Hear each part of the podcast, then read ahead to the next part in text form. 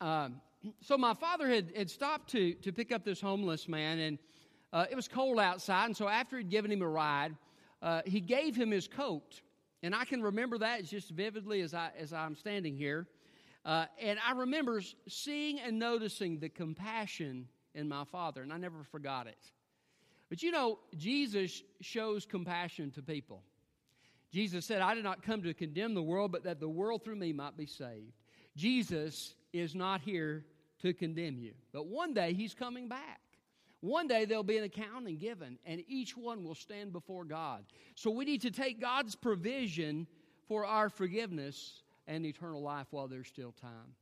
Uh, Jesus shows us compassion through offering salvation. He also shows us compassion uh, by being there and meeting the needs of our lives in times of difficulty and hardship. And one of the things that struck me as I was reading this scripture, as John's describing the resurrection of Jesus, what an amazing thing. The thing that struck me was the compassion of Jesus for other people.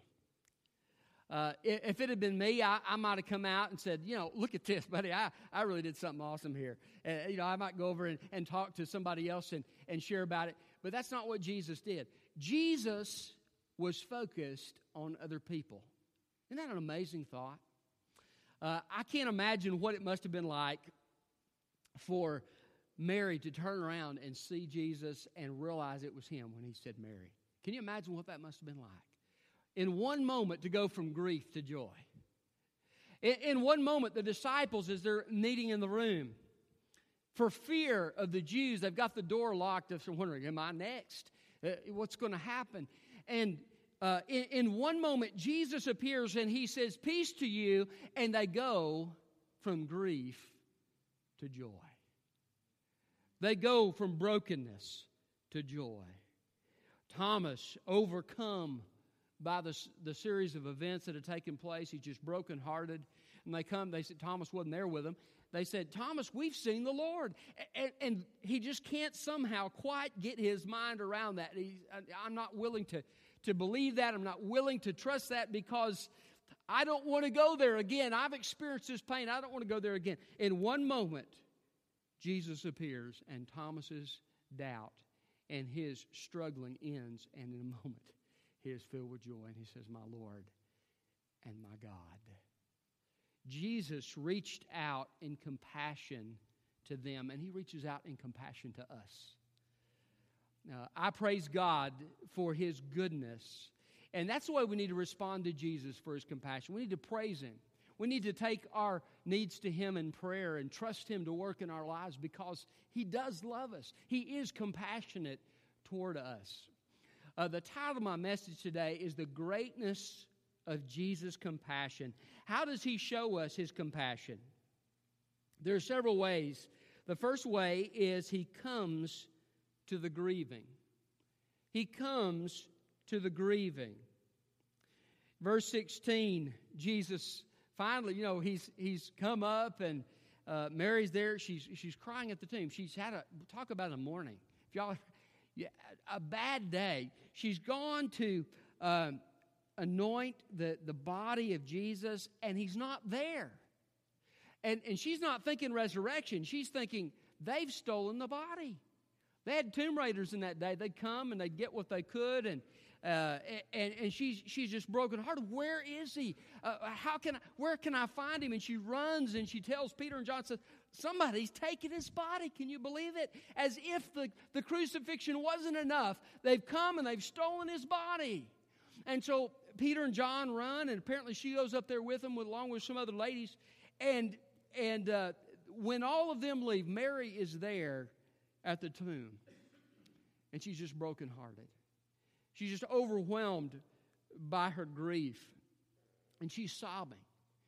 And we know she's, she's, she's crying with, with great, uh, great passion because the Bible says when she turns around to see Jesus, she, she didn't even recognize him. You ever had one of those tears where you start having trouble seeing? That, that was where she was. She was so brokenhearted and overwhelmed. And, and she sees these two angels in, inside the, the tomb. Uh, and then she turns around and there's, there's Jesus, but she thinks it's the gardener. She says, Well, uh, if you've taken him away, let me know. I'll get his body. I'll take him. I'll go give him a proper burial. But he says, Mary. And just in that moment, it dawns on her. There, at her moment of greatest grief and greatest heartache, because Jesus was the one who had changed her heart and life.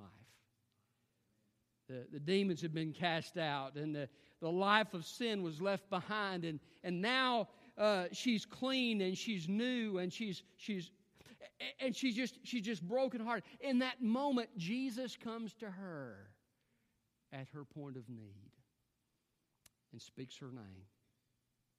I remember a few years ago, uh, I, I, was talking to a lady who had lost a loved one and, and saying, you know, we've been praying for you at the church. And she said, I know. She said, I can, I can feel your prayers. You, you see what Jesus had done? Jesus had come to her in her place of grief and heartache, and he had touched her. Jesus comes to us in our heartache. He comes to us in our grief. Aren't you glad? If you're a child of God, wherever you go, He's with you.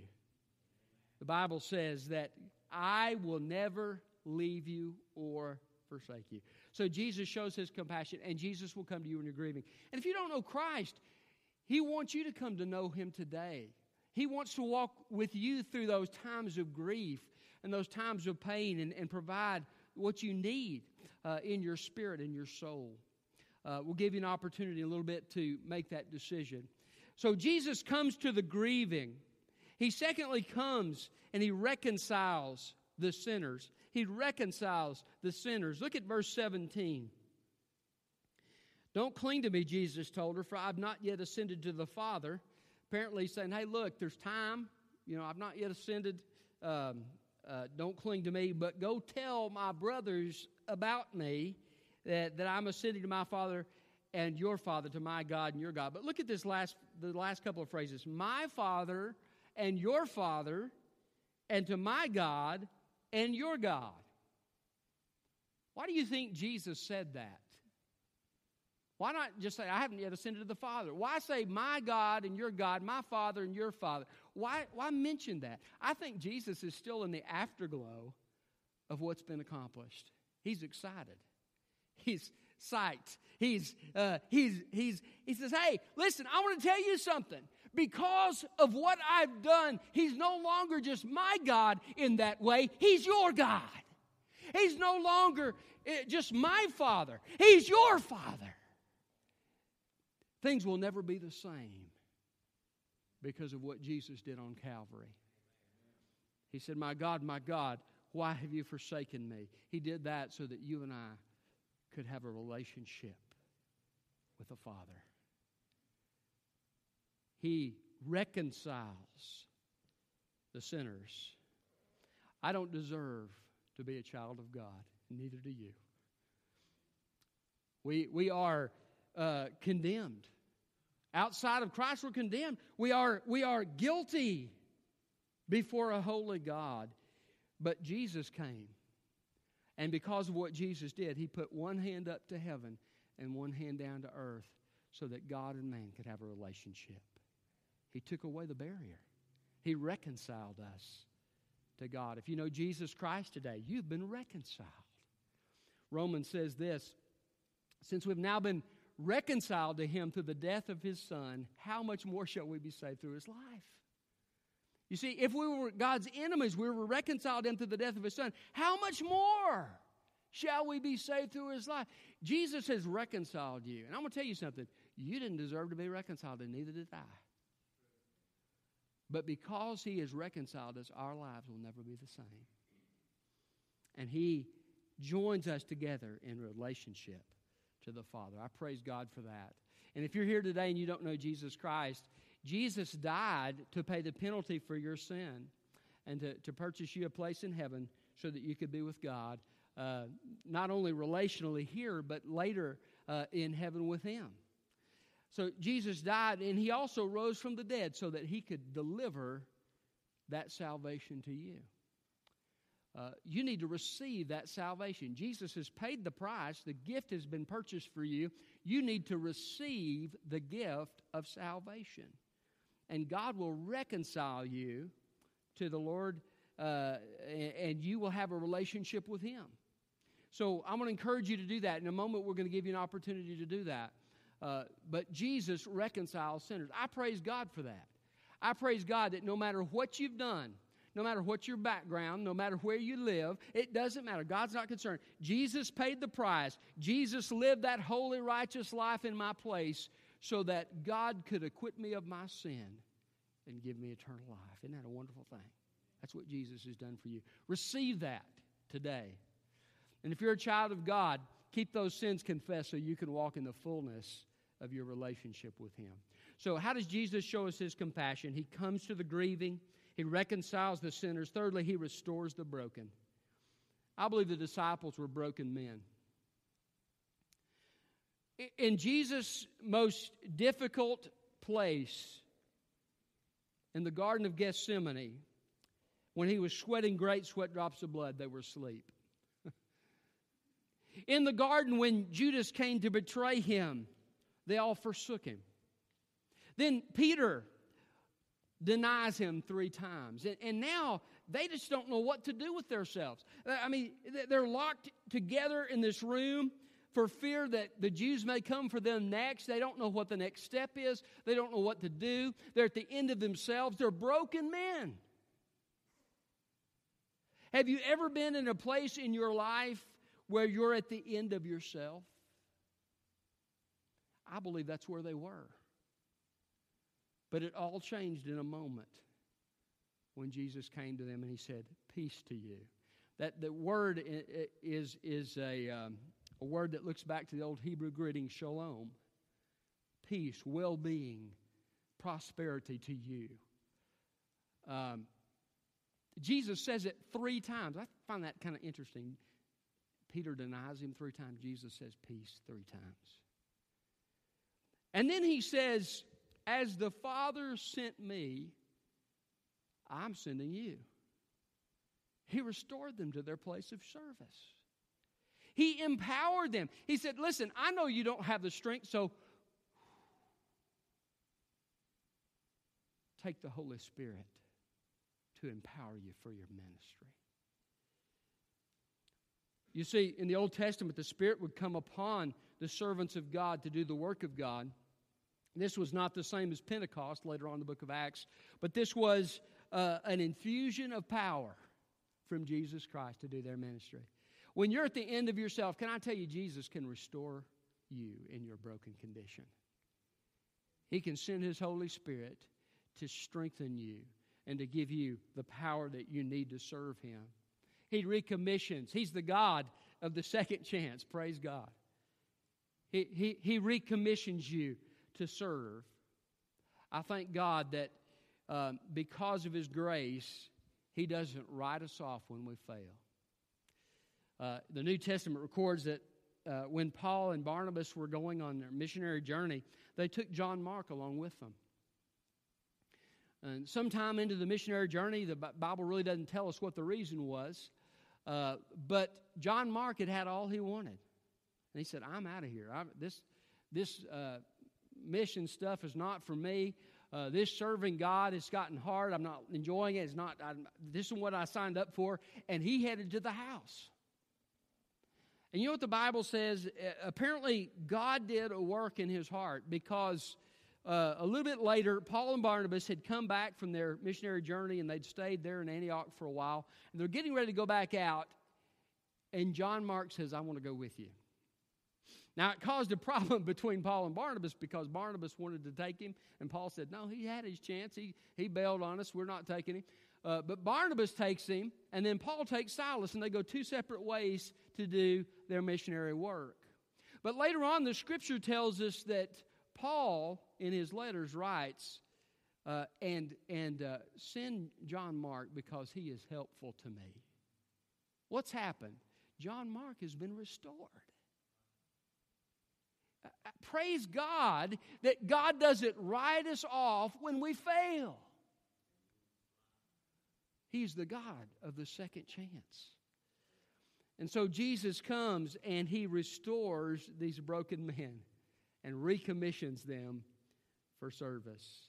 You can trust Jesus to help you in your brokenness. Come to Him. Say, Lord, I'm, I'm at the end of myself. I need something from you.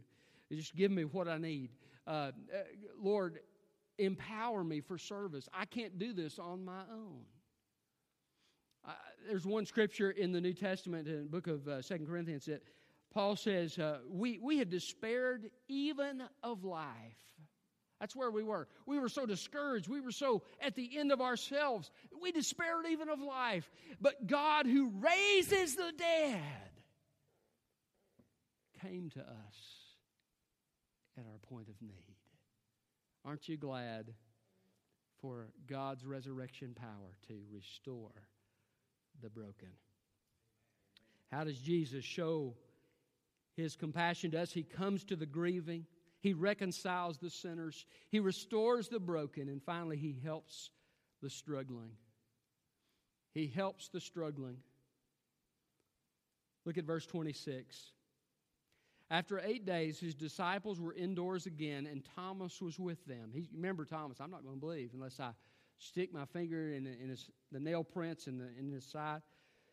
He says, uh, even though the doors were locked, Jesus came and stood among them. He said, Peace to you. Then he said to Thomas, Put your finger here and observe my hands. Reach out your hand and put it into my side. Don't be an unbeliever, but a believer. Thomas responded to him, my Lord and my God.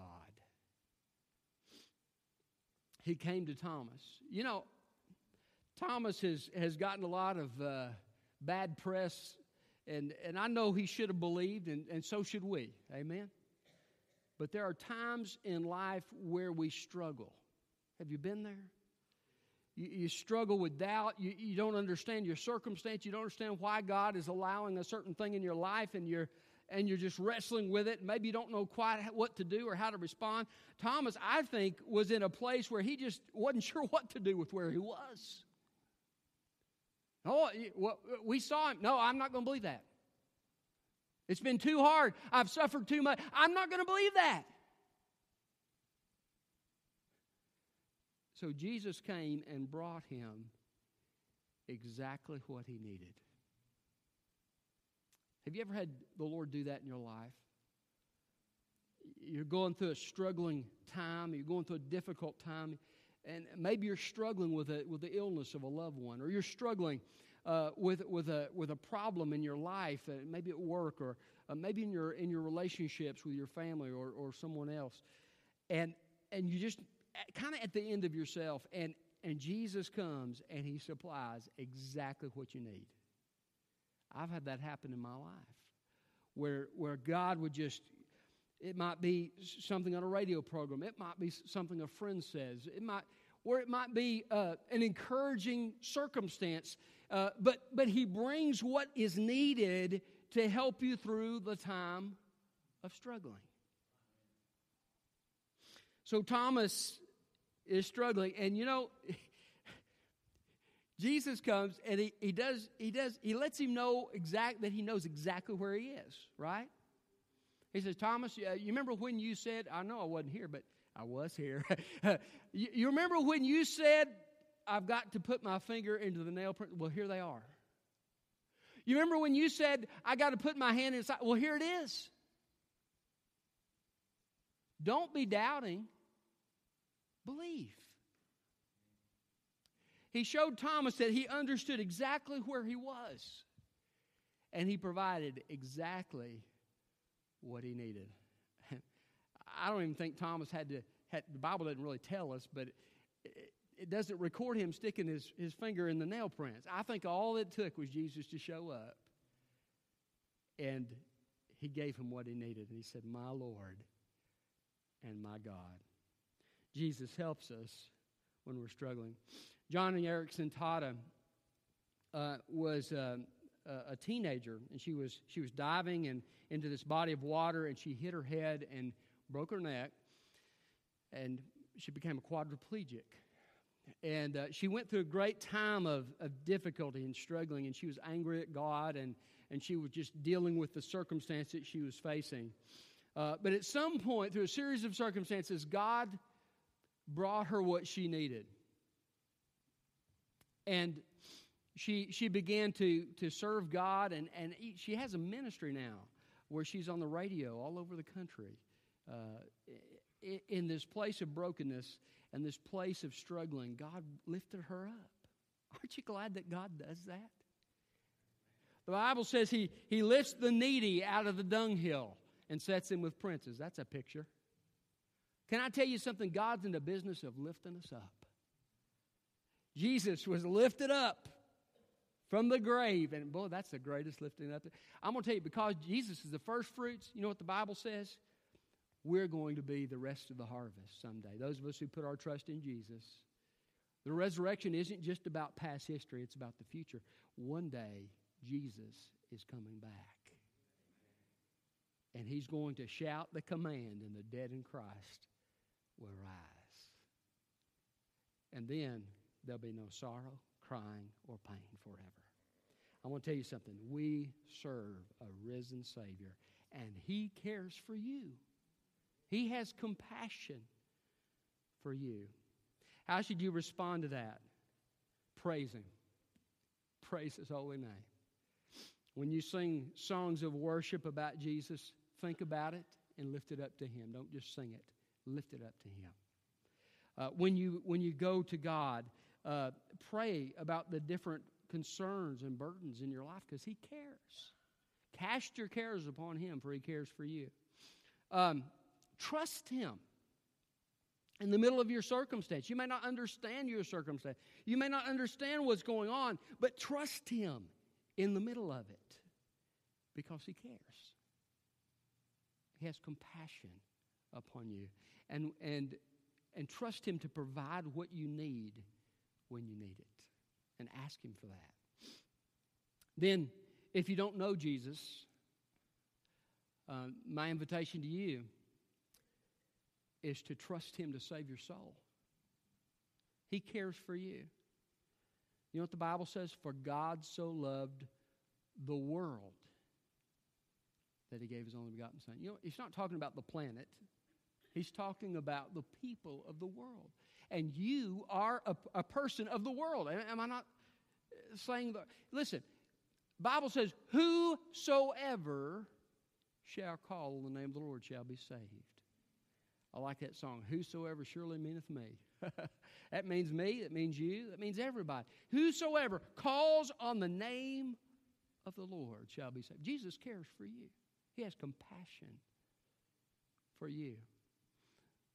Jesus died for your sin and he rose again so that he could give you the gift of eternal life, a home in heaven, a relationship with God. And he is calling to you today to respond to him and to receive the gift of his eternal life. We're going to give you an opportunity to do that in, here in just a moment. We're going to, to have an invitation hymn. I'm going to just ask you to, to step out of your seat as you come right down here to the front while I'll be standing and just say, I'm ready to receive it. And uh, I, I want to lead you in a prayer. Uh, you can pray, I'll tell you what I'm going to say, and then if that's your heart's desire, uh, you can repeat after me, and I'll lead you through that prayer phrase at a time, and you can give your heart to Christ. And you can live here with new life in your soul when you leave this place here today. You can be forgiven for your sin. You can have a relationship with God and a home in heaven as the gift that Christ has purchased for you. Uh, so let's pray. Father, thank you so much for the compassion of the Lord Jesus Christ. What a Savior we serve. Thank you that He cares about the, the circumstances and needs of our lives. Thank you that He cares for us even when we're lost and we're sinning against Him and away from Him. Uh, thank you for the grace of our great Savior. And Father, I pray that this morning, as, as we're gathered here in this place, that uh,